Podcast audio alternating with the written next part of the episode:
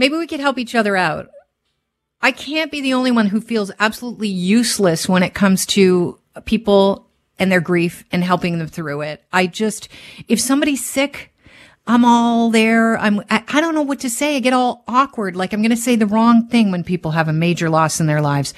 I'm just wondering because this was inspired by Bob Saget's uh, good friends John Mayer and Jeff Ross, who picked up his car from LAX, and them, you know, waxing poetic about him and how John Mayer, we learned later, actually flew Bob Saget's body home to his family in a private jet.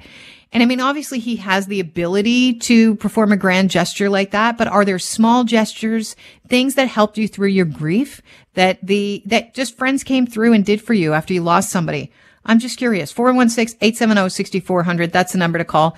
Gord, if you could grab, um, the caller on line three for me, that would be awesome. Reagan, welcome to the show.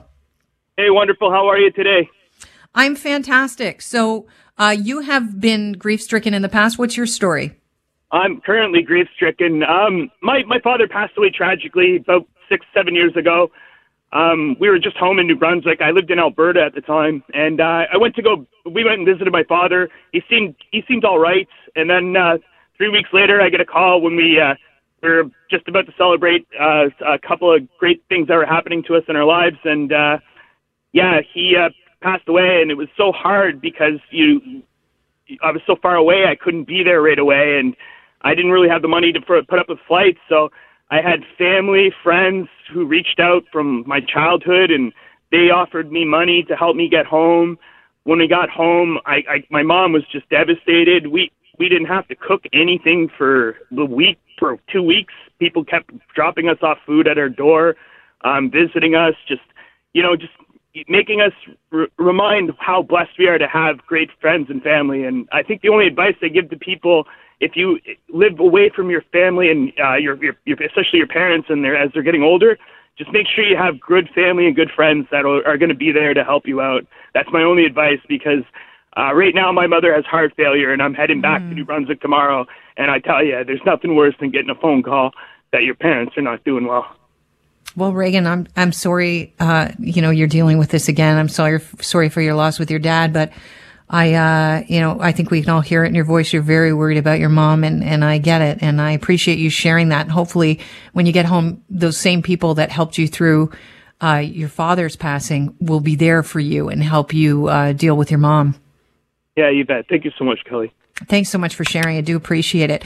Miranda, it's difficult. I mean, I'm welling up. I'm a bit of a marshmallow. I sound like a tough guy. And in some cases I am, but I'm a bit of a marshmallow. I think we can all relate to where Reagan is right now um, especially um, with your mom, right? I just wanted to say to Reagan, I'm really sorry. Like I'm, I listen to that. I'm the same. I'm welling up for him too. Like I, it's a terrible thing to go through. Um, but with regards to what you were asking with how to reach out to people, um, I think one thing we need to to come to terms with is how absolutely impersonal social media has made people. Mm. Um, somebody I knew once upon a time had passed away. His name is Barry McKinnon. Because anybody out there in Toronto knows who this person was. He was a real estate agent. He dabbled in music.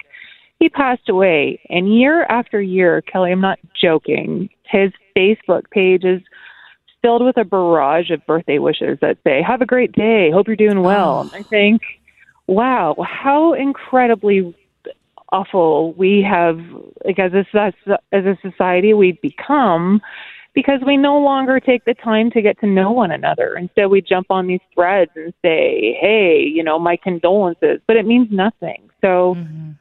for me, I think it's more important for the personal reach out. So if this person, your friend, is somebody that you you genuinely do care about and do want to express your condolences, I think it's really important to do that in a personal manner, even if it is by email or a message. The fact that you took the second to contact them on a one to one level will mean more.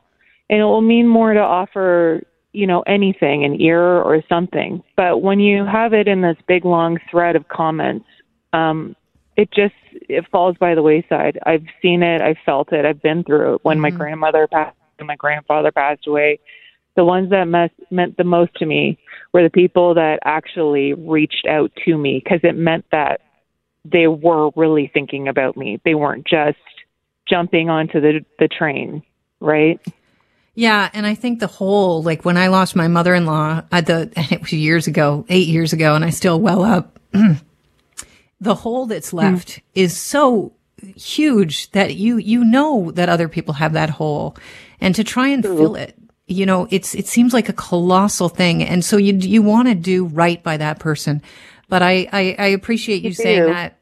One other thing I just wanted to mention: um, a lady I know had met had lost uh, her husband or her partner, um, and they had left behind a daughter, or he had left behind a daughter, she got a lot of pressure from fa- his family and her family about how long she grieved. There's one other thing I just want to put out there to the universe is that grief is very personal mm. and it's not up for any of us to tell anybody how to grieve and how long it will. So for you and your mother-in-law, I understand because that's your process.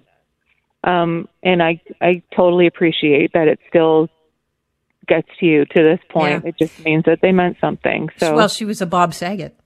Without being on oh. stand up stage, you know, she was one of those people that touched everyone and, and a very sorry, special Kelly. person. I I'm appreciate that, Miranda. Thanks so much for the call. Hey, Michelle, welcome to the show. Can you save me from myself? Oh gosh, girl. You know what? I, it's just it is amazing. I mean, there's loss and we all feel alone in it, but at the same time, we share this grief um, and I just wanted to share two things. One, I lost my brother 11 years ago, January 16th, happened to be on my other brother's birthday. Oh, um, sorry. I, which, and they were best friends. Oh. But, you know, I had a friend who came, took me to my family, helped me through that grief. And when I was so overwhelmed, she's like, you know what, grieve, but don't let it consume you. And that just changed the way I looked at grief. And, and it helped me to function and and get through it. And yes, it's still hard, but it isn't consuming me. I um, love that your friend like physically was there for you. Yeah, she was there for me, and the way I paid it forward is when my my dad's sister died uh, after years of, of dementia. I helped my uncle packed up his house, sold his house, got him a, an apartment. Um, when he got wow. cancer, I got him PSWs, and now you know I'm there and take care of him and help him out but that was my way of paying it forward I to just that, help Michelle. other people out. So I love that. I love that. Thank you so much. And I, I am sorry for your loss. It was 11 years ago, but that, that's just a tough one. It's just, you just do, you don't see it coming. You just, because we're always together, you figure that's the way it is. Thanks so much for the call. Rob, uh, you have a story about your mom. Your mom's from Egypt? Yeah. So I'm going to save you from yourself. Everyone's okay. kind of kind of kind of bringing it bringing it down here on on on the death thing. I, yeah. I've unfortunately or fortunately, depending on your perspective, been around when some very close family members of mine have passed, and I've been at work with a, with a fatality. And in, in Egyptian culture, the word in Arabic is rahma, and that that is something you. It's a memory of that person. So what we do uh, is is we'll often have a meal that reminds us of like my grandmother who used to make uh, vine leaf rolls, and when we eat those, we always think about when I was a kid and my, my family first moved to, moved here from Egypt. I was their firstborn grandson, and my grandmother and I would make the pots of them for the family as when I was a little kid, and she looked after me. So it's not a sad thing; it's a positive mm. memory. So we often we'll often have a have a meal. Like when my father passed on, my mom and him were estranged for for years, and, and they reconciled on his deathbed, unfortunately, and and we we still remember it in a positive way. So what I'll pass on to you is this: you don't have to look at you have to grieve. Everyone has to grieve in their own way, and then no one should tell you how to grieve. But it doesn't always have to be a negative thing. You have to start thinking about the positive things and remembering that. And uh, a very old, a very old friend of mine uh, from Wales, uh, God rest her soul, gave me some very important words that I'll share with you. And that is, joy shared is joy doubled, and pain shared is pain halved. You don't have to be there for your friend or your relative or your acquaintance personally. A simple phone call lets them know you're there, and that autom- will automatically start taking away from the stress and, and, and whatnot. But remember the good things. You know, like my, my grandfather passed at, nine, at 93, and he waited till my, my firstborn was around. They had a nap together at, at the hospital, and the next day he passed on. I don't remember all the suffering he went through to get to that point. I remember that he had a nap with Abby, and wow. then he had his nap. Nothing better better than a nap with a baby as well. What a That's great it, way to right? go out. It's a beautiful, yeah. peaceful thing. Rob, thanks so much for calling. I appreciate that. Cheers. I love it. Joy shared is joy double. Uh, all of this basically from the, you know, the fact that John Mayer decided to do something really great, fly Bob Saget's body home for his family on private jet so that they wouldn't have to deal with it. I, I really appreciate all the calls. Unfortunately, I can't get to everybody, but thank you so much. Hopefully this has been a pretty helpful segment and I know it has for me.